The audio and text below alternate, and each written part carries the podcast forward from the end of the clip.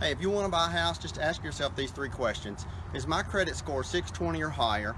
Have I been on my job two years or in the same line of work to produce two years of tax returns?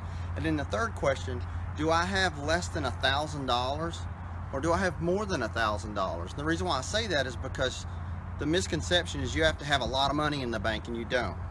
We can do an RD loan. We can help you with a with a four percent grant. So just a couple things.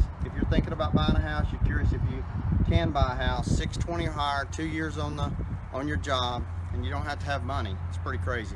Check it out.